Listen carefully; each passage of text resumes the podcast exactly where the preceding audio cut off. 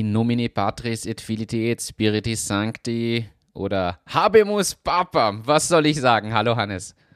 Wir sind Papst. Wir also hallo da draußen an alle und hallo Hannes. Liebe Grüße nach Rom. Dankeschön, liebe Grüße zurück. Man glaubt es kaum, ich war gestern bei einer äh, Messe des Papstes. um, äh, totaler Zufall. Also drum hast du mich schon richtig standesgemäß begrüßt. Ich wollte eigentlich den heiligen Stuhl an mich reißen, aber habe dann gesehen, da sitzt schon wer. Und äh, ganz zufällig sind wir da in eine, in eine, wie nennt man das eigentlich, eine heilige Messe des Papstes geschlendert. Da gibt es auch verschiedene Ausstellungsstände, dann stehen da so ein paar, präsentieren da ihre Ideen am Tablet mit Presono als App. Also so eine Messe meinst du, oder? Äh, das nur, du kennst nur mehr diese Messen. Nein, aber jetzt ohne Witz, soll ich gleich Reisestory erzählen oder, oder ja, wie ist aber, das? Aber na, natürlich, wenn du jetzt schon eine hast, dann können wir das direkt auspacken. Äh, Moment, da gebe ich dir aber den passenden Jingle natürlich dazu. Dafür haben wir ihn ja. Hannes Reisestories. Ich habe mir jetzt gerade, falls man das gehört hat, eine Mineralwasserflasche aufgemacht, weil ich bin wirklich gerade von Rom quasi hier herein ins Zimmer und bin etwas durstig, weil es draußen 32 Grad hat und ziemlich heiß. Ich, ich beschreibe, das, während du da noch trinkst, ich beschreibe mal das Setup. Du sitzt in einem Raum, wie ich es natürlich schon gewohnt bin, quasi nackt vor dem Mikro. Also wir können auch gleich die, deinen OnlyFans-Account im Anschluss noch bespielen. Im Hintergrund sehe ich alles ist vergoldet. Also es schaut sehr nach Rom und Vatikan aus. Und ja, das haben mich gleich aufgenommen gestern.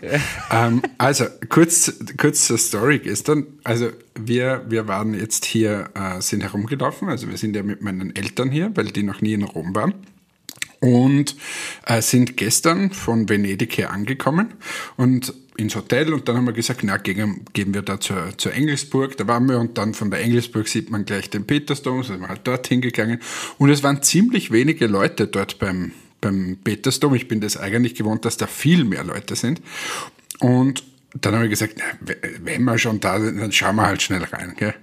So, ja, passt, hingegangen, zack, kurz die Security-Check hinein dann gehe ich mit der Anna so rauf, gell, dann stehen da schon bei der, also richtig bei der Eingangstür, ähm, sind wir hingegangen, da stehen da ein paar Leute und auch diese, wie, wie nennt man die, Vatikanische Garde? Die Schweizer Garde.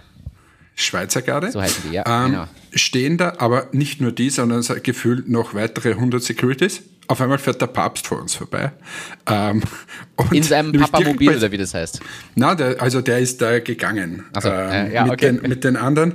Ähm, und, und also in der, im Petersdom, wir waren quasi bei der einen, da gibt es zwei Eingangstüren, die offen waren und wir waren bei der einen und dort sind sie vorbeigegangen. Warum? Weiß ich nicht. Ähm, und dahinter wahrscheinlich die ganzen Bischöfe der Welt. Also das hat ewig gedauert danach, irgendwie 20 Minuten oder so. Die Im Hintergrund haben sie gesungen und da sind dann alle 200 Bischöfe, glaube ich, vorbeigegangen. Das dürfte was ganz was Spezielles gewesen sein. Alle waren da super aufgeregt. Hunderte Handys hast du gesehen. Wahnsinn. Und wir sind da nur so hineingestolpert. So, dann waren die alle vorbei, ist dieser Zug vorbeigegangen, dann haben sie quasi die Türen wieder geöffnet und haben gesagt, da, setzt euch hin. Und wir, wir haben ja, ich habe das gar nicht so realisiert, den Papst habe ich am Anfang nicht erkannt quasi, weil er mir nicht in die Augen gesehen hat, sondern da war halt eine Entourage, das ist ja unfassbar. Und ähm, dann hat man gehört, wie da wer spricht und so, aber ich bin jetzt auch nicht so bewandert, dass ich sofort vom Klang jeder Stimme erkenne, wer da gerade spricht, ob das der zweite oder dritte Stellvertreter ist von ihm.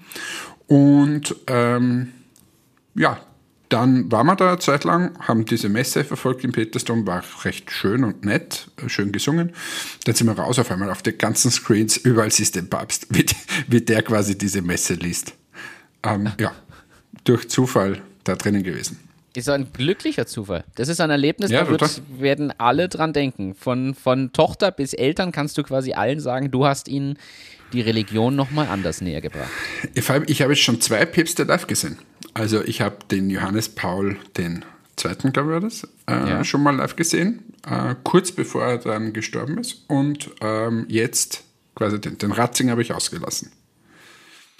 Ja, so ist das. Ähm, und sonst habe ich auch noch viele lustige Reisestories. Ich habe sogar eine Story, die Traum, ich weiß nicht, ob ich es erzählen kann, aber sie wäre perfekt für den Titel. Weil okay. du kannst, du kannst den Titel dann der Bucci-Inder nennen. Oh Gott. Oh Gott. Und zwar ein Bucci, wie wir das so nennen, ist eine Flatulenz oder wie sagt ihr Deutschen? Das wäre eigentlich was für deine Kategorie da. Ein, Diese, ein, ein Pups. Ein Pups, wir nennen es ein Bucci. Wir sind heute mit so einem Hop-on, Hop-off-Bus gefahren und ich kenne das ja schon mal. Ich glaube, ich habe diese Reisestory sogar mal erzählt, dass ich nach Südafrika geflogen bin und vor mir ein Inder gesessen ist, der dann immer wieder auf diesen Zwölf-Stunden-Flug aufgestanden ist und dann ein Bucci in meine Richtung gelassen hat, weil ich hinter ihm gesessen bin und mir ist schon so schlecht geworden. Das habe ich ja, glaube ich, schon mal erzählt. Und heute war genau dasselbe. Gott sei Dank war es in einem Hop-on, Hop-off-Bus, ähm, wo das Ganze entweichen konnte oben. Ja. Aber wie, wie, wenn du dort sitzt und auf einmal vibriert vor dir der Sessel, ähm, ja, und man hat es natürlich gehört und das nicht nur einmal und irgendwann riecht man es trotzdem, dass hier alles offen ist. Also du kannst diese Folge getrost der Bucci Inder nennen. Der Bucci Inder in Rom oder so. Der Bucci Inder in Rom. Das ist, wir haben oder der alle Bucci Länder, Inder wird Papst. Alle, alle Länder haben wir Der Bucci Inder wird Papst. ja. So, das waren, waren die ersten Reisestories hier. Nee, nicht genau. schlecht. Du hast ja richtig was schon erlebt in wenigen Tagen. Hm? So ist es. Äh, da geht's ab. Da geht's richtig ab. Was haben wir denn für richtige Stories? Was haben wir denn für. Weil ich habe nämlich, darf ich noch kurz, Natürlich. ich habe gehört, wir haben ein Feedback bekommen, immer wenn ich halbwegs vorbereitet bin, wird die Sendung gut. Wenn ich nicht vorbereitet bin, wird sie schlecht. Liebe Hörerinnen und Hörer da draußen, diese wird ziemlich schlecht.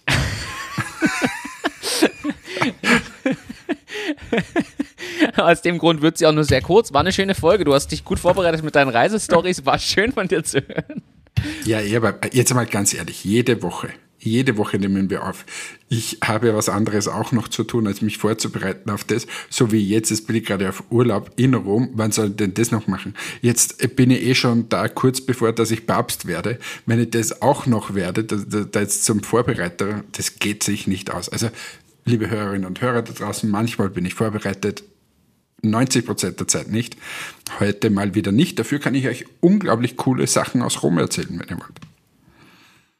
Du bist ja, naja gut, du, du weit gereist, du bist, du bist ja nicht zum ersten Mal dort. Du hast das ja alles schon mal gesehen, oder?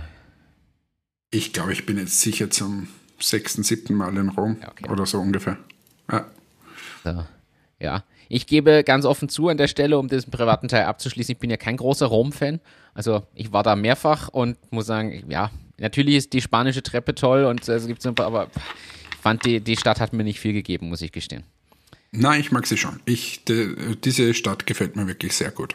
Okay. Ist eine der schöneren europäischen Städte. Aber hier kann man wenig Radfahren und darum gefällt es dir nicht, verstehe ich. Nein, was, was ich cool finde, ist das Kolosseum, weil ich bin ja so ein Gladiator, da kennt man ja.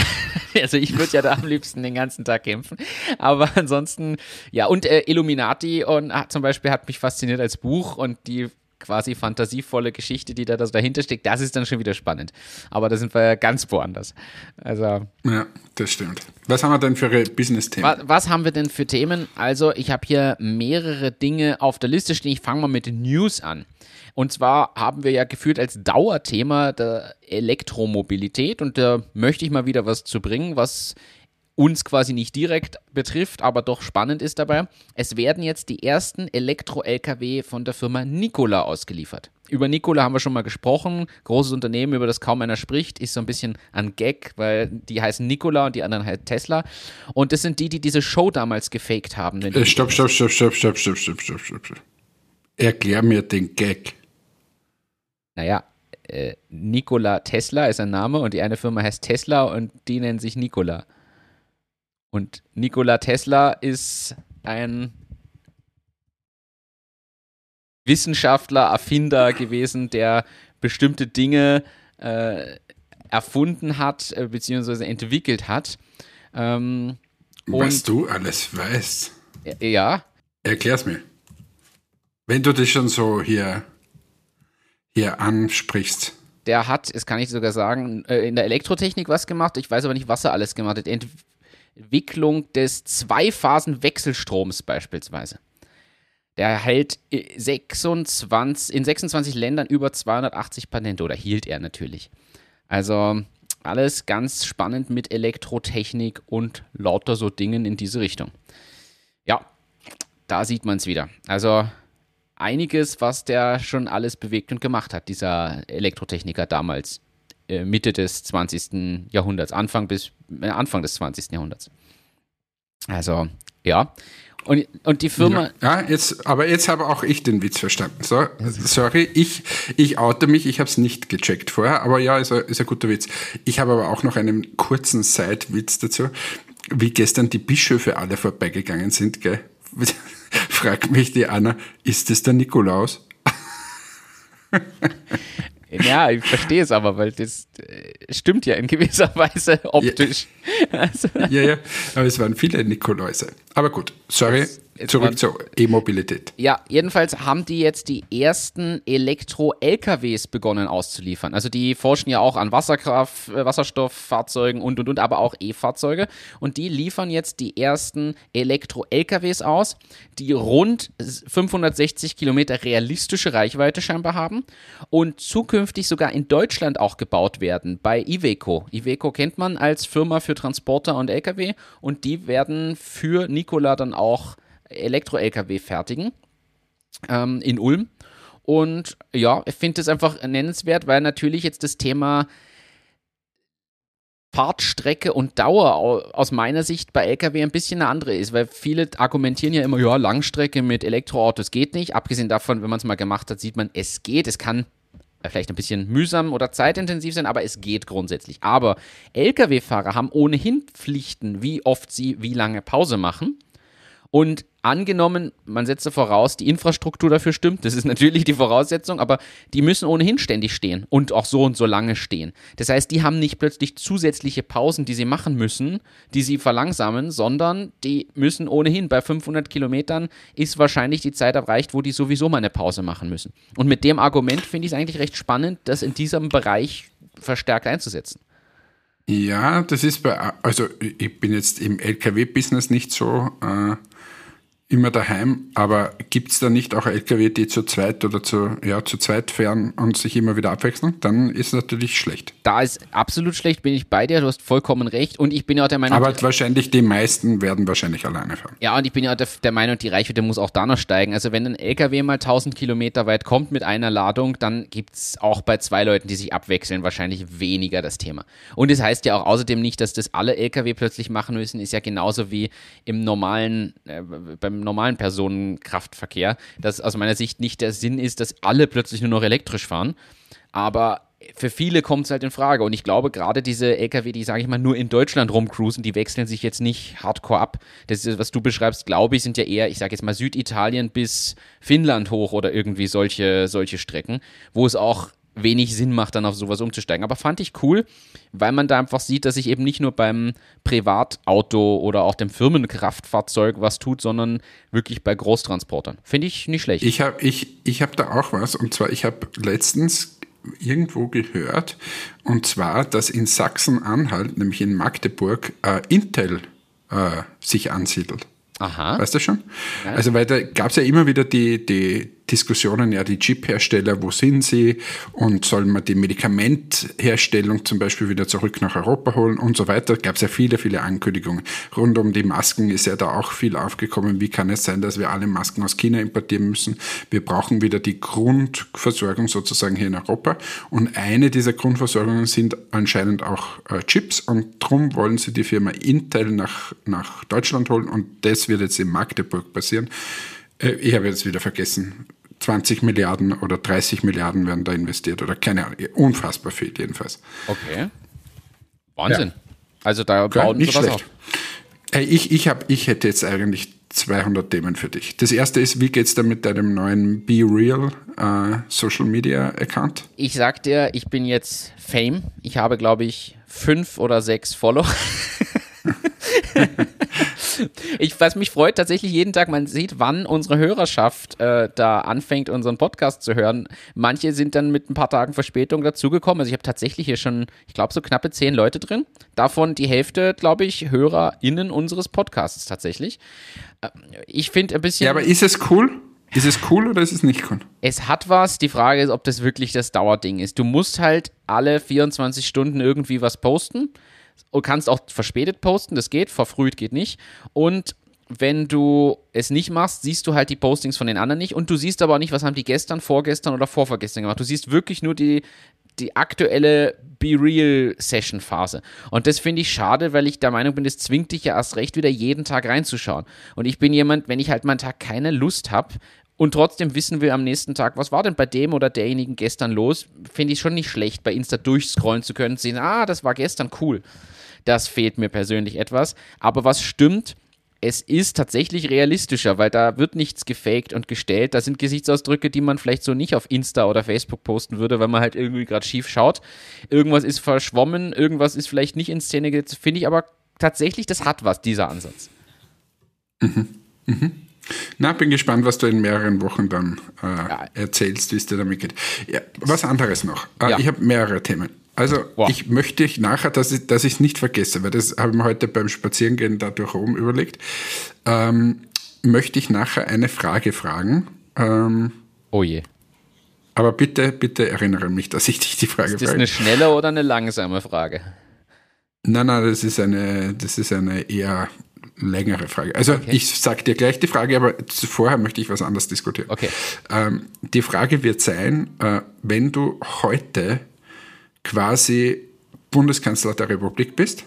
Gott, politische Frage, super. Ja. ja, was würdest du ändern? Du könntest alles ändern in Österreich, was es gibt. Du musst, du bist einen Tag jetzt quasi der Chef. Was würdest du ändern? Eine Sache darfst du ändern. So, ähm, okay, aber vorher was anderes. Hey, wie geil ist denn das? Diese Wiener Energie. Kurz bevor ich gefahren bin, ähm, war es ja so, dass, ähm, also es gibt ja gerade einen kleinen Skandal, wie man, wie man vielleicht mitbekommen hat in den, in den News, und zwar, dass die Wien Energie ziemlich viel Geld braucht.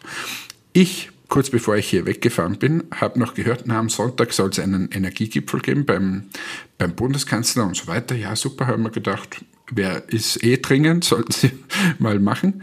Ähm, und dann sagen die dort, ja, aber die Wien Energie ist hergekommen und hat gesagt, ah, sie haben leichte Probleme an der Börse seit zwei Tagen. Vorher nämlich nicht, aber seit zwei Tagen ist es so. Und sie brauchen wahrscheinlich 1,6 Milliarden oder so war das damals. Und dann haben wir gedacht, Alter, was ist denn das für ein Unternehmen, das von einem auf den anderen Tag 1,6 Milliarden braucht? Schon etwas komisch. Vor allem in einer Am Zeit, wo gerade alle Energiepreise ohnehin nach oben schnell und die ein gutes Plus erwirtschaften dürften. Na, am nächsten Tag nächster Tag waren es dann auf einmal schon 1,8 bis 2 Millionen, äh, 2 Milliarden.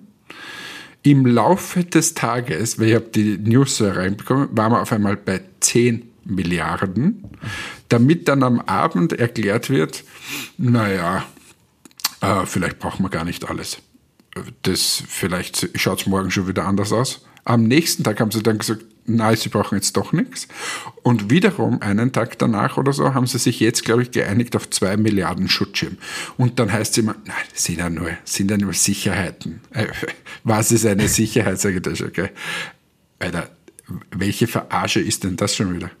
Hey, wir, wir, wir, schau dir mal wichtige Projekte in diesem Land an. Und wenn sie dann sagen, na, das können wir nicht umsetzen, weil das kostet 50 Millionen Euro, 100 Millionen Euro, das kann, nein, das ist alles nicht drin.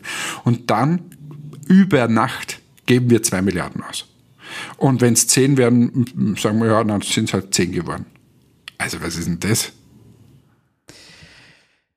Ja, ich weiß auch nicht, was ich dazu sagen soll. Also wenn, wenn wir so agieren würden, dürften wir keine Unternehmen mehr haben, wären wahrscheinlich vielleicht sogar schon in irgendwelchen Gefängnissen wegen Wirtschaftsbetrug oder so.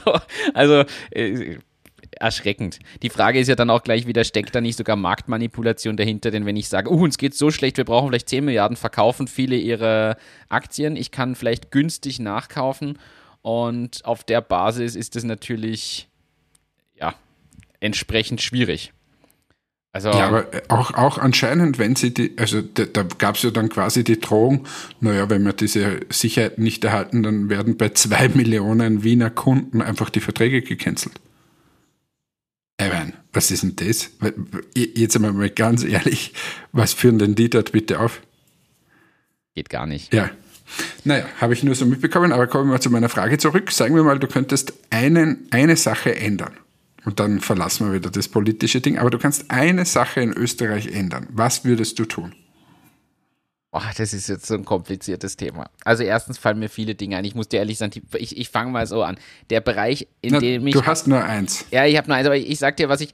Der Bereich, das geht nicht in einem Tag oder einer Stunde, das ist das Problem. Aber der Bereich, in den ich am liebsten, an den, wo ich am liebsten ansetzen würde, wäre tatsächlich der Bereich Bildung, weil ich der Meinung bin, das ist die Zukunft trotzdem und ich finde, das ist katastrophal, was da abgeht. Und es ist eigentlich unabhängig, ob Deutschland oder Österreich oder ein anderes ähnliches Land.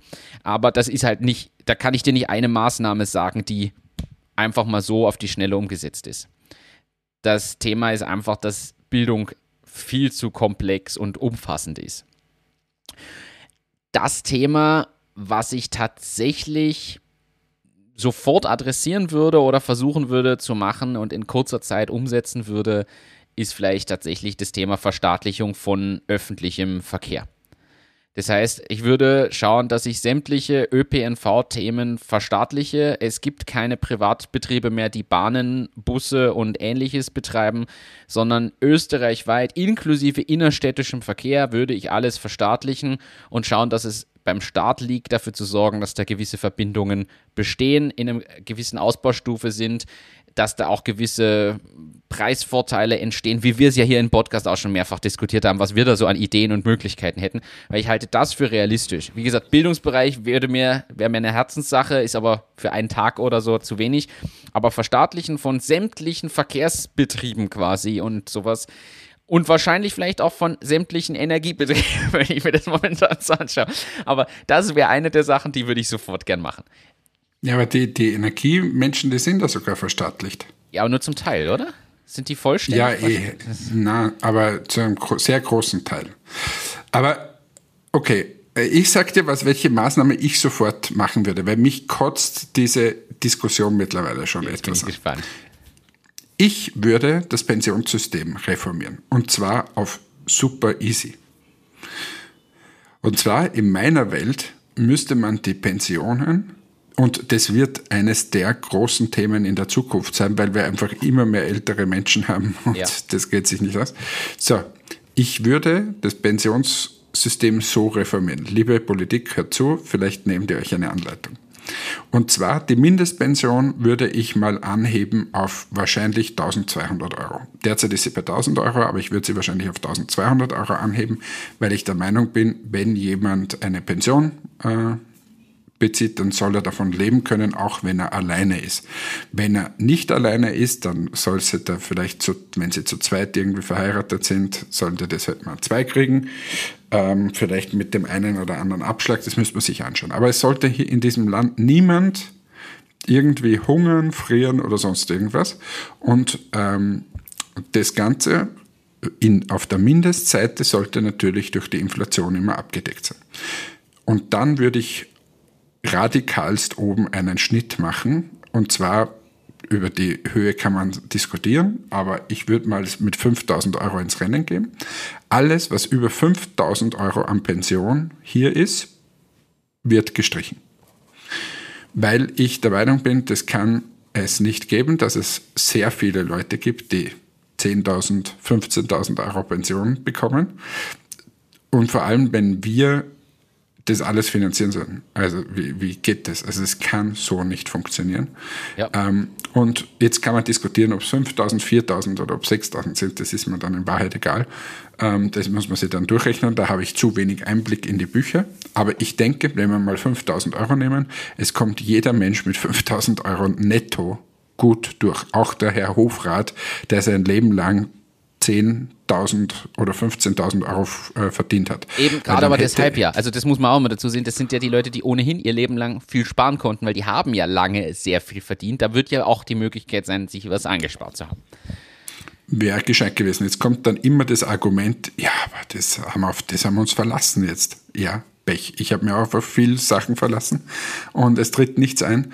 Also, wie gesagt, über die Höhe kann man dann diskutieren und ähm, Stimmt. Das, was wichtig ist, ist, dass man, dass man schön langsam so eine Angleichung ein bisschen hinbekommt. Äh, auch mit zum Beispiel, dass die Mindestpensionen, die jetzt 1200 sind, dann mit der Inflation natürlich steigen, weil sonst reduzierst du die von Jahr für Jahr. Die Frage ist oben, bei den 5000 kannst du wahrscheinlich nimmst halt die halbe Inflation, was es nur abgegolten wird, dann gleichst du sie automatisch über die nächsten 20 Jahre sogar Schritt für Schritt an. Aber es kann nicht sein, dass die Spreizung so extrem groß ist und die auf der unteren Ende, am unteren Ende, dass es noch immer quasi, es gibt ja sehr viele, wo aufgezahlt werden muss, dass sie die Mindestpension erhalten. Das ist alles so ein Wahnsinn. Ja. Ähm, und das wäre so ein Schritt, das würde ich machen, weil ich glaube, dass es für die Zukunftssicherheit, damit wir uns dann andere Sachen leisten können, exorbitant wichtig ist. Und auch für einen gewissen sozialen Frieden in diesem Land, weil, also ich kenne jetzt die Zahlen nicht, aber es wird sehr, sehr viele Tausende und Abertausende Pensionisten treffen, die über 4.000, 5.000 Euro verdienen dann möchte ich da, stimme ich dir zu, ist ein sehr guter Ansatz, der viel verändern und bringen würde. Ich würde aber. Und ich rede immer auch von, also in dem Fall würde ich dann sogar sagen, so, wenn ich 5000 Euro Haushaltseinkommen habe, dass die Frau Hofrat da auch dabei ist, äh, reicht wahrscheinlich auch. Geht sich das Schnitzel auch jeden Tag aus. Das, das, das ist wahr. Ich würde dann aber gleich weitergehen, dann können wir gleich noch beim Thema, das haben wir auch im Podcast schon mal diskutiert, beim Thema Arbeitslosengeld weitermachen. Weil aus meiner Sicht, ähm, trotzdem, du hast vollkommen recht, niemand sollte Hunger leiden und und und. Aber sozial, tut mir leid, Schmarotzer, die sich weigern, irgendwas zu tun und einfach sagen nur, nö, warum soll ich arbeiten gehen, ich kriege hier was, sehe ich auch überhaupt nicht ein. Also da, natürlich sollen denen jetzt nicht einfach alles streichen und sagen, ihr müsst jetzt auf der Straße leben. Das wäre vielleicht auch der falsche Weg, aber aus meiner Sicht gibt es da gewisse Themen, die einfach dann eine Art Zwangsbeschäftigung mit sich bringen. Und wir haben genug Bereiche, wo Leute durchaus gebraucht und gesucht werden. Und ich rede jetzt nicht von den IT-Jobs, wo man Ausbildung, Weiterbildung und sonst was braucht, sondern andere Dinge. Wir haben sogar mal gesagt, warum nicht, ich sage jetzt, so hart es klingt, aber die Straßen sauber halten und die Städte sauber halten, die teilweise sehr äh, ja, leiden und und und. Also da findet man genug Ansatzpunkte, aber da würde ich gleich als nächstes einen Cut machen und einfach mal dafür sorgen, dass da äh, das aufhört, dass Leute quasi im Arbeitslosenmodus, weil sie keine Lust haben, was zu tun. Ich rede nicht von den Leuten, die wirklich nichts finden, die eingeschränkt sind, die nicht arbeitsfähig sind und und und. Ich rede von denen, die wirklich einfach sorgen, nur, warum soll ich das tun? Ich glaube, ich glaube, man kann, man kann das, man kann das, da findet man, glaube ich, den Kon äh, Konsens. Die, die Hilfe brauchen, die sollen sie erhalten. Ohne Einschränkung. Aber es gibt halt, also es kann mir ja keiner erzählen, der heute zum Beispiel unter 40 Jahre alt ist, ähm, dass er keine Arbeit findet. Also dann ist er wahrscheinlich in seinem Weltbild sehr eingeschränkt, was er macht. Also das wäre dann so, wie wenn wir jetzt sagen, ja, unter Geschäftsführung machen wir es nicht mehr. Und was soll das de facto? Also selbst wenn, wenn jetzt irgendwer sagt, du müsstest am Ende des Tages, äh, Kellnern? ich sage jetzt in meinem Bereich Kellnern oder irgendwas, ja, dann muss ich das halt machen. Ja. Na und? Ja, was, was ist denn das? Das Schlimmste ist das nicht. Natürlich ist es nicht super und natürlich hat man sich einen gewissen Status erarbeitet, aber, aber ich bin jetzt für mein Leben selbst verantwortlich und dieses ständige Abschieben zum Staat, das geht ja gar nicht. Auch, dass die, die, die, die Würde der einzelnen Menschen, dass, dass die nicht mehr sagen, hey, ich bin selbstbewusst und kämpfe mich selbst durchs Leben, ähm, das geht auch irgendwie mehr verloren. Aber ja, ähm, haben wir unsere politischen Themen auch wieder erledigt. Also wie gesagt, ich würde das Pensionssystem reformieren, weil es nervt mich, wenn man Altpolitiker in Wien, erster Bezirk, mit äh, genagelten Schuhen durchschlendern sieht und die haben eine Tasche von Dolce Gabbana in der Hand und so weiter und gehen dann ins Fabius Essen und bla bla bla. Und was soll immer, eh, jeder äh, will da gar nicht die große Neiddebatte, aber es würde statt den 15 oder 20.000 Euro, die die haben im Monat als Pensionisten, würden auch 5.000 reichen und er kann noch immer ins Fabius. Geht halt einmal und nicht 20 Mal. Das, äh, du, du, ich stimme dir komplett zu und du leitest eigentlich mit dieser Frage und den Ausführungen dazu jetzt über in ein Thema, eine Notiz, die ich mir gemacht habe wir haben gesagt, wir machen mal eine komplett ernste Folge. Ich denke, es wäre an der Zeit, wenn wir uns das nächste Mal live sehen, das zu machen. Keine Gag-Sachen, ganz harte Precht- und Landsfolge. Dir sind die beiden zu soft geworden. Ich habe jetzt mal nachgehört. Mir fehlten ein paar Folgen letzte Woche noch, als wir da gesprochen haben. Ich muss sagen, ich finde es gar nicht so locker und seicht. Gerade diese Generationskonfliktdiskussionen und Möglichkeiten, die heutzutage bestehen. Ja, aber mittlerweile weiß ich, warum das so ist. Die haben das voraufgezeichnet und sind einfach nicht mehr aktuell gewesen, sondern das waren so allerweltsthemen, ah. weil der Brecht ja irgendwo bei Gorillas streicheln war oder so. Ja, genau, der ähm, ist dem Riesen, die Riesengorilla begegnet da. Jetzt wissen also wir alle, wie man sich verhält, wenn man einem Gorilla begegnet. Ja, klein machen. Ja. Und nicht in die Augen schauen. Ja, das stimmt. Schau mir in die Augen, Kleines. Aber sollten wir, wollte ich dich nämlich fragen, erstens. Na, aber es interessiert mich nicht. Ich will Gags, Gags, Gags eigentlich. Oh, gut, du hast das letzte Mal vorgeschlagen, wir sollten mal so eine ernste Folge machen. Achso. Ja, können wir, eh, aber, aber es sind ja eigentlich nicht wir. Es Bei uns muss er. Ab, ah, da fällt mir was Geiles ein. Habe ich tatsächlich gesehen. Hör zu. Ja, ich höre. Sex. Sex? Jetzt habe ich deine Aufmerksamkeit. Bitte greifen Sie meine Ausstellungsstücke nicht an. Das war wirklich ein Schild, da stand, das war so ein, ein Künstler, ja. der so quasi handwerklich irgendwas gemacht hat. Und der hat auf ein, Schild, auf ein Schild geschrieben, Sex, ganz groß. Okay. Das hätte ich, hätte ich fast das Mikrofon umgestoßen. Ähm, ganz groß. Also du konntest nicht vorbeischauen. Dann hast du hingesehen und drunter stand, so, jetzt habe ich Ihre Aufmerksamkeit, bitte greifen Sie meine Kunstwerke nicht an. Das ist eine coole Idee, oder? Da möchte ich gleich mal darauf hinweisen, wer hat dieses Thema jetzt angeschnitten? Es war wieder mal nicht ich, sondern du. Kunst, Handwerk, ja, dazu stehe ich. Marketingaktivitäten, ja. Ja, du sprichst über Sex und Kunst. Fertig. So fassen wir diese Folge einfach zusammen. Hannes spricht. Aber, weißt du, der, der pupsende Sex-Inder wird, wird Papst. Wird Sexpapst. Der, der Fuji-Inder wird Sexpapst so, so entstehen bei uns die Titel. Aber das ist sicher wieder so ein Titel, der extrem gut geht. Ja, Clickbaiting. Alle, die bis hierher ja. gehört haben und vorher uns nicht kannten, bleibt dran, klickt auf Abonnieren. ja, ähm, äh, spannend. Äh, du, ich habe ein äh, anderes Thema hier noch. Ich habe hier tatsächlich noch ein anderes Thema, auch wenn man das nicht, nicht mehr glaubt. Und zwar spielt es auch ein bisschen in dieses politische Thema rein. Du hast Wien Energie schon genannt. Ich habe mehrere Artikel jetzt schon verfolgt, wo diskutiert wird, Energiekosten sparen in Relation zu Sportevents. Zum Beispiel beim Thema Flutlichter, Schneekanonen und, und, und. Wie kann man quasi das noch argumentieren, dass solche Großveranstaltungen mit enormem Energiebedarf stattfinden, während quasi überall rausposaunt wird, bitte spart doch alle Energie. So, wie, was, wo. Du sprichst du zum Beispiel Katar an. Also ja, ich, ich rede eigentlich von Österreich. Also mir geht es jetzt hier mal um Österreich. Nein. Die Diskussion läuft schon in Österreich. Katar ist dann das tatsächlich Riesenthema, was da mit verbunden ist. Aber schon in Österreich kann Nein, man diskutieren, brauche ich Flutlicht oder spiele ich einfach drei Stunden früher, wo es noch hell ist? Ja, absolut. Also wobei du das Problem dann haben wirst, dass die Leute einfach keine Zeit haben, weil Flutlicht, also es ist so, wenn sie jetzt in den Herbst hinein Fußball spielen und du einfach nach 17 Uhr in Österreich spielst, ist einfach dunkel. Das heißt, du kannst ja nicht um 14 Uhr anfangen zu spielen, ist ja keiner da. Dann kannst du gleich das Spiel absagen. Also, das ist ja absurd. Aber also, oder du kannst ja nicht beim, nehmen wir mal nicht Fußball, weil da wird jetzt drauf gebasht, kannst du nicht in, bei, bei Basketball in der Halle das Licht ausmachen. Weißt du, wie finster in so einer Turnhalle das ist?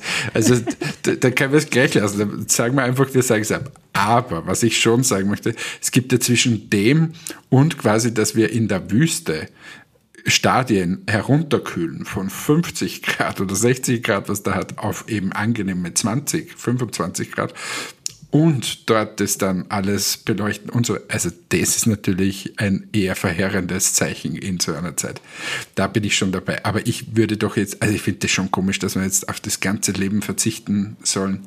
Ähm, ja, aber für, ich weiß nicht. Also natürlich müssen wir versuchen, dass wir, dass wir sparen, sparen, sparen.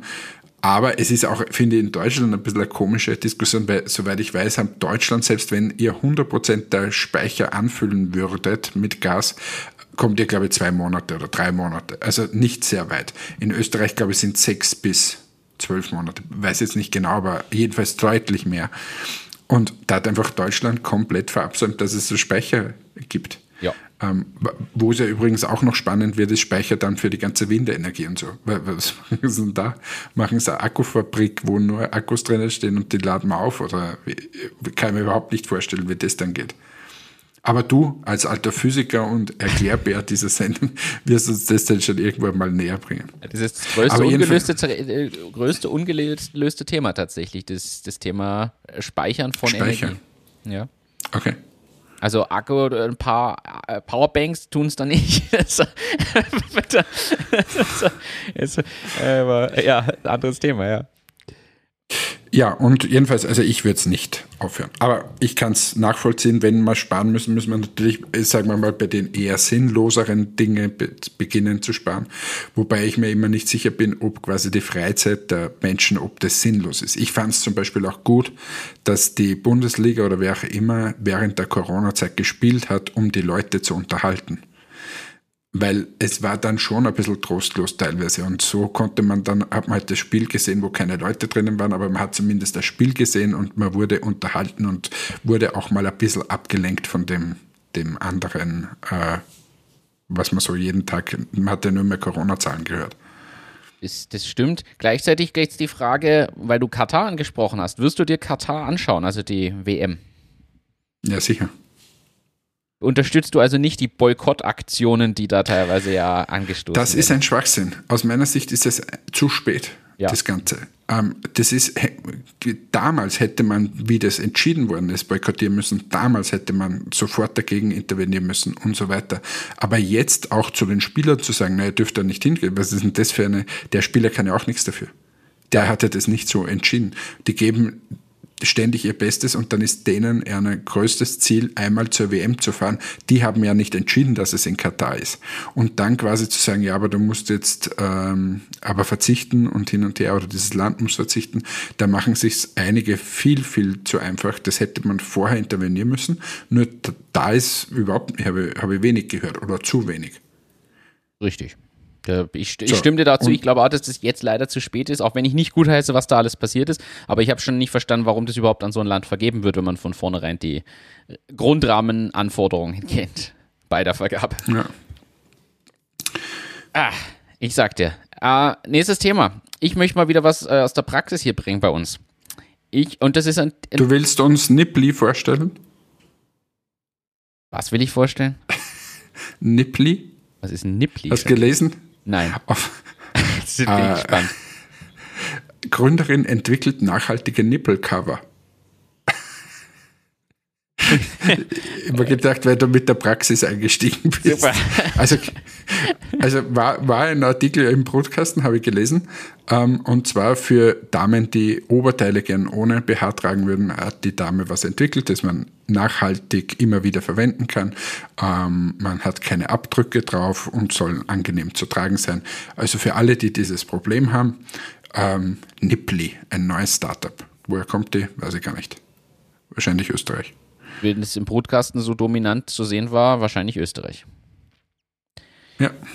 also aus der Praxis. Aus der Praxis, ich möchte dann mal wieder, wir müssen mal wieder hier so ein bisschen eine andere, harte Themensprache, wir müssen hier mal ein bisschen eine andere Perspektive reinbringen. Ich möchte einfach berichten und dann bin ich gespannt, wie ihr das macht bei Entmetics.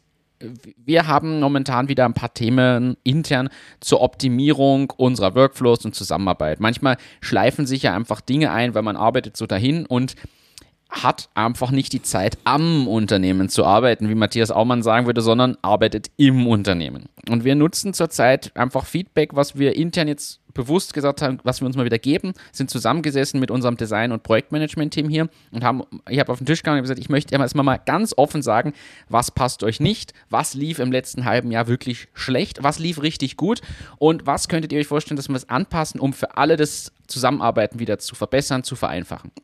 Und zum Beispiel, da muss ich jetzt kurz ausholen, du weißt es, aber für alle HörerInnen, bei Presono ist es ja so, dass wir sehr projektbasiert durchaus arbeiten. Es kommt ein neuer Kunde zum Beispiel, der möchte mal reinstarten für eine Messe oder seinen Vertrieb ausstatten mit Presono. Dann gibt es eine gewisse Grundprojektlaufzeit, wo wir schulen, helfen beim Onboarding, helfen die ersten Präsentationsvorlagen umzusetzen, Strukturen zu definieren im Tool und, und, und.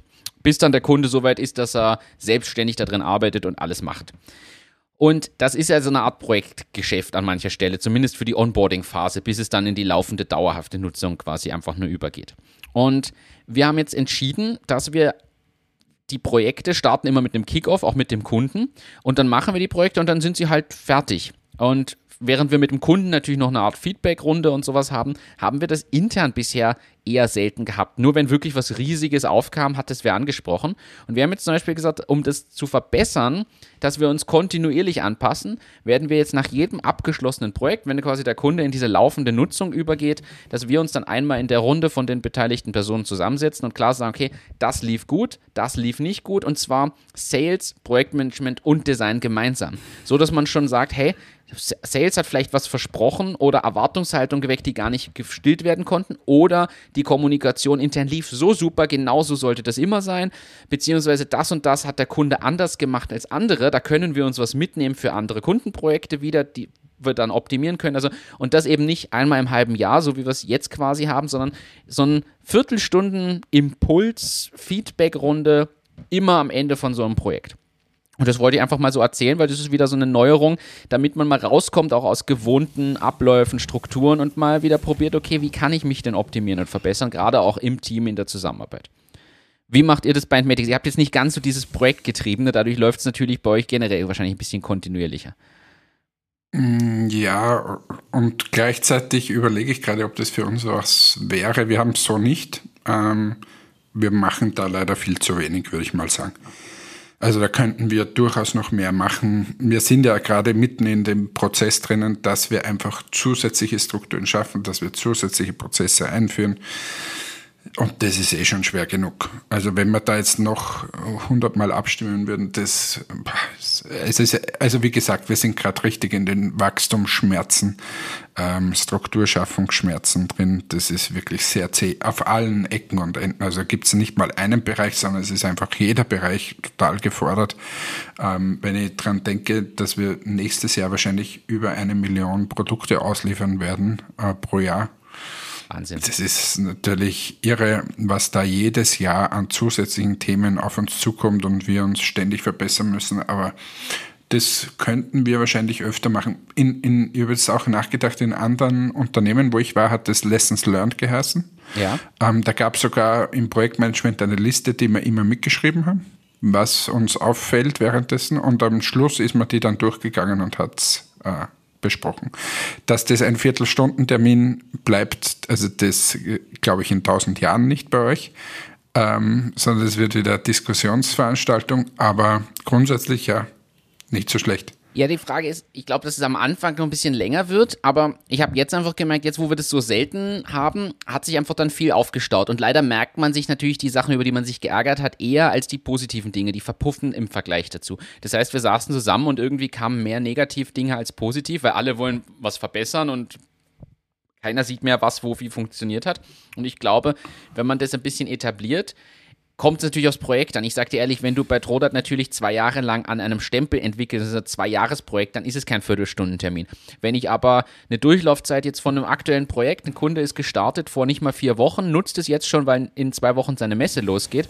Ganz ehrlich, das Projekt, was keine vier Wochen dauert bei uns als Durchlaufzeit, wenn da nicht in einer Viertelstunde die, die quasi Retrospektive von diesem Projekt ist, dann machen wir auch was falsch. Und das ist vielleicht aber am Anfang noch ungewohnt, da holt jeder noch ein bisschen mehr aus. Und ich glaube, dass sich, wenn man das wirklich regelmäßig macht, dass es dann eben immer kompakter wird. Die ersten Male bin ich bei dir, wird länger dauern als geplant. Mein Ziel ist eigentlich, dass man wirklich einen Wecker hinstellt. Jeder hat so, einen, so einen Maximalanteil an Redezeit und muss da auch die Punkte unterbringen. Und wenn man dann Riesenthemen hat, wo man sagt, uh, das müssen wir uns wirklich nochmal im Detail anschauen, weil das greift tief in unsere Prozesse ein, dann sollte man sich das ohnehin mitnehmen.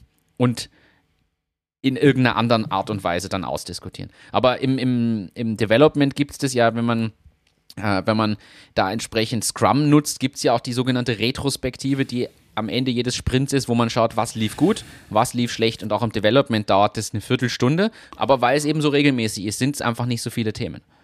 Also nur ganz kurz, ähm, bin d'accord, aber könntest du ganz kurz für alle nochmal Scrum erklären? Jetzt wissen wir beide das und weiß ja auch, wie er arbeitet. Aber es sind in der Zwischen, ich glaube, wir haben sogar schon mal drüber gesprochen, aber ähm, in der Zwischenzeit sind vielleicht die einen oder anderen hunderte Hörer dazugekommen. Ähm, vielleicht erklärst noch mal ganz, ganz kurz, was Scrum ist. Natürlich sehr, sehr gerne. Scrum ist eine, eine Methodik, mit der man Projekte abwickelt, die vorrangig im Softwareentwicklungsumfeld angewandt wird. Es geht dabei um das sogenannte agile Projektmanagement, damit man kontinuierlich und regelmäßig auf Änderungen eingehen kann, auf Anforderungen, die sich, die sich verändern, auf Umsetzungen, die plötzlich doch äh, anders sind als ursprünglich gedacht. Man definiert da gewisse Zeiträume, die nennt man eben Sprints, in denen agiert wird. Das üblicherweise zwischen zwei und vier Wochen.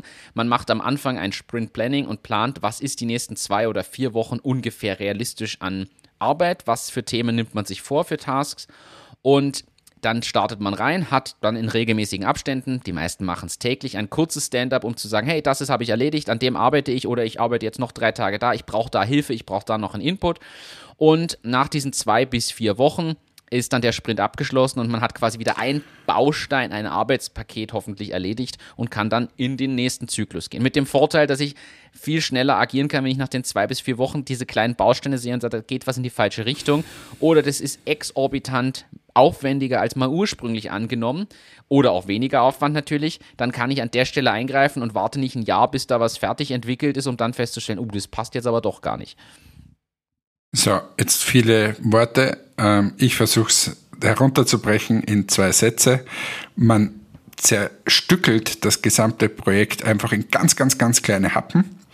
Und ähm, die zum Beispiel ein Happen ist dann eben eine Woche oder zwei Wochen und so weiter. Und dann schaut man sich jeden Tag nochmal an, ob man eh richtig auf dem Weg ist, dass man diesen Happen irgendwie schaffen kann. Also das heißt, man macht eigentlich ein sehr dynamisches Projektmanagement. Man, man schaut sehr, sehr oft drauf, ob man eh richtig unterwegs ist. Und durch das, dass man das macht, lernt man natürlich auch dazu und kann nachher auch einschätzen, wenn man neue Projekte hat, wie lange brauche ich denn für irgendwas. So würde ich in zwei Sätzen erklären. Wunderbar erklärt. Für alle so. übrigens nochmal an der Stelle, wir haben auch mal Spezialfolgen gehabt zum Thema Digitalisierung, Arbeitsmethodik und Tools. Da ist sowas auch, glaube ich, schon mal mit ein bisschen mit drin vorgekommen. Ich habe keine Ahnung, wir können jetzt wirklich von vorne wieder anfangen, weil ich habe überhaupt keinen Dunst mehr, was wir hier besprochen haben. Wahrscheinlich schon mal alles. Sollten wir uns wiederholen, tut es mir leid, aber ich merke es mir einfach nicht mehr.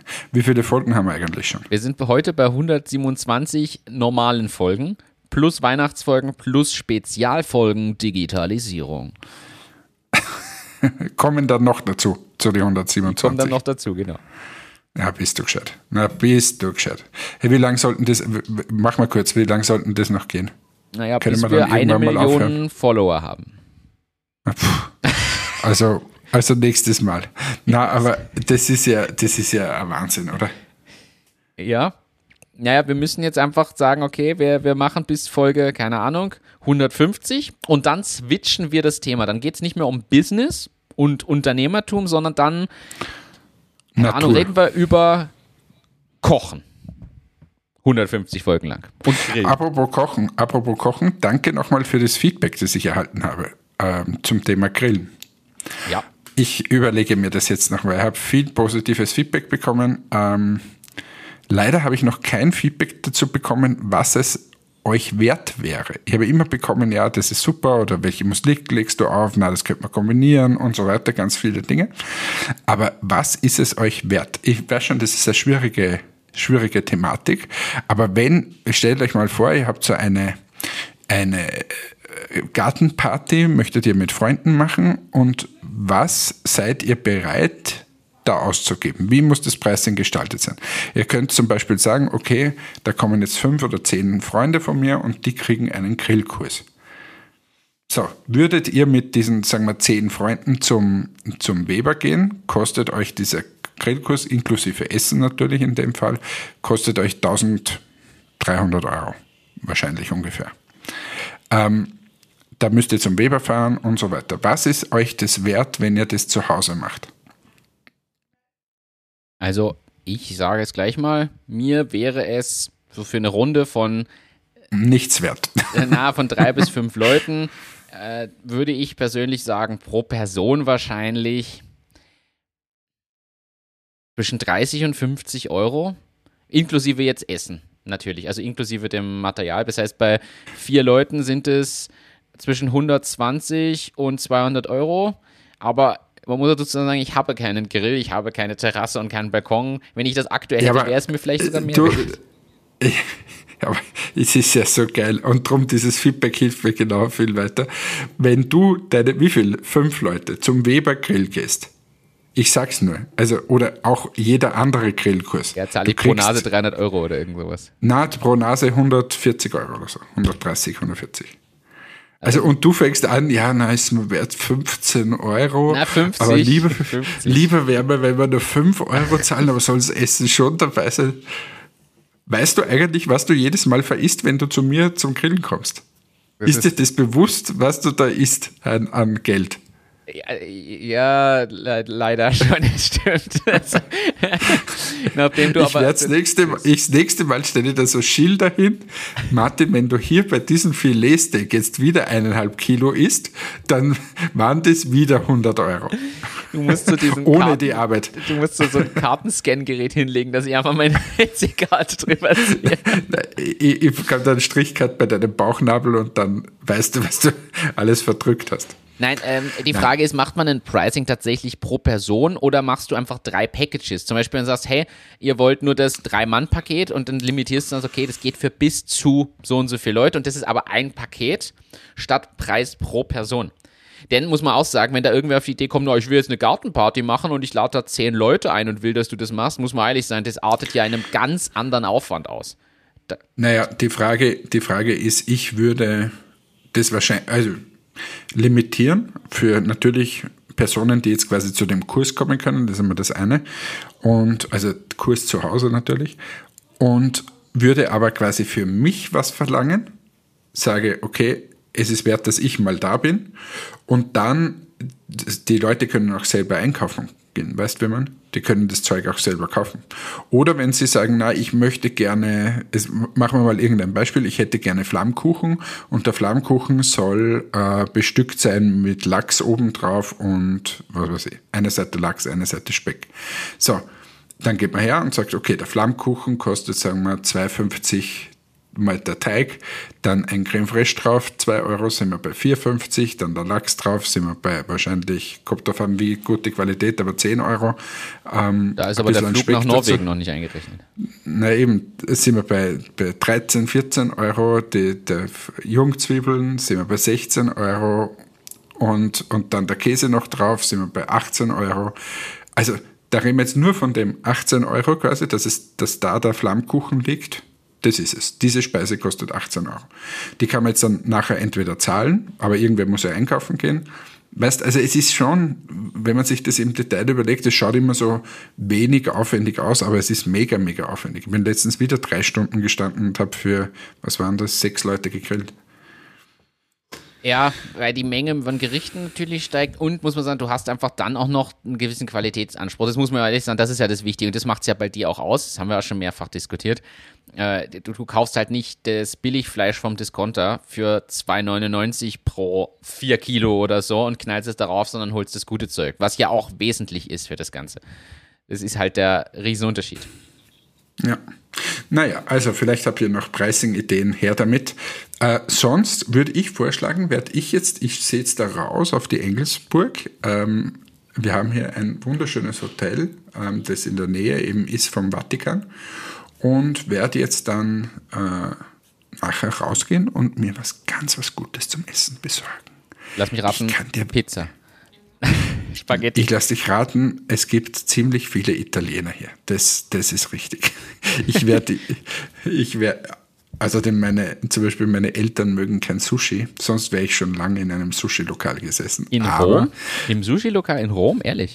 Ich setze mich überall auf der Welt in Sushi-Lokal, weil das liebe ich. Also falls irgendwer mir was Gutes tun will, ihr könnt mich jederzeit zu Sushi einladen. Immer. Das geht immer. Das geht immer. So, also ich, hast du noch irgendein Thema, was du noch sagen willst? Irgendein Weltraumthema ist der Elon Musk irgendwo Ja, ich muss noch was aufklären. Na, oh, oh, oh, oh, oh, oh, Weltraumthema. Die NASA hat den Flug zum Mond äh, abgesagt, wegen Triebwerkproblemen. Gestern, glaube ich. Gestern wäre der Start gewesen. Ehrlich, das ist aber, da ist ja, da habe ich ja heute zu dem Thema genau das richtige Shirt an. Siehst du das? Das, ja, NASA-Shirt habe hab ich dir mitgenommen. Dir, hab ich Aber haben, haben, haben, Sie abgesagt? Jetzt haben wir das, was wir aktuelle Themen reinbringen, das gibt es ja gar nicht. Ja, das ist tragisch, also, aber ich glaube, es ist ja nur verschoben. Hat ja nur, ist ja nur verschoben, oder? Nein, eh, Flinge, aber Triebwerk ist nicht gegangen. Was wolltest du noch sagen? Äh, ich wollte sagen, erstens, ich schulde unseren HörerInnen noch die Auflösung. Ich habe die, die letzte Folge mit einem geheimnisvollen Geräusch dum, dum, dum, beendet. Und es mhm. handelte sich dabei um das Geräusch eines schwarzen Lochs. Wissenschaftler haben es möglich gemacht, durch feinste Partikel und Infrarotmessungen und alles Mögliche, dass wir das Geräusch, was ein schwarzes Loch produziert, hörbar machen. Und das war das geheimnisvolle Geräusch. Also nochmal reinhören in Folge 126, ganz am Ende. Das so, war's. Jetzt haben wir, und ich haben, möchte, wir, haben wir ab. Können wir jetzt endlich abschließen, bitte? Ja, wir können abschließen. Allerletztes Thema und dann darfst du Tschüss sagen. Bildungsauftrag, immer dran denken, du bist in Rom. 753, Rom schlüpft aus dem Ei des Jahre 753 vor Christus, Gründungsdatum äh, von Rom. Wir wissen alle, Romulus und Remus waren zwei Brüder und äh, der eine hat den anderen, der Romulus hat den Remus dann totgeschlagen. Allerdings ist das natürlich nur die Sage, die zwei wurden ja von Wölfen quasi am Anfang großgezogen, bevor ein Hirte sie gefunden hat. In Wahrheit gab es da die auf diesen sieben Hügeln aber verschiedene Dörfer, die zusammengewachsen sind. So viel zum Bildungsauftrag, da haben wir wieder was für alle Wissbegierigen getan. Ja, du denkst dir gerade so, was, was war das jetzt? Warum hat sich, die, die, also die haben sich auf zwei Hügeln niedergelassen, der Romulus und der Remus. Und warum hat sich Romulus dann am Ende durchgesetzt? Was gab es da mehr auf dem Hügel als wie auf dem anderen Hügel? Ja, äh, was? Wie? Was gab es da mehr? Ich weiß nur, und dass zwar, die, die. Es war anscheinend fruchtbarer so. als wie der andere Hügel und es gab mehr Vögel ähm, und generell die Natur und so war hier mehr. Und somit haben sie äh, beschlossen, oder hat er dann beschlossen, er macht das jetzt alleine, hat den anderen totgeschlagen, so, zack. Und schon hieß es Rom.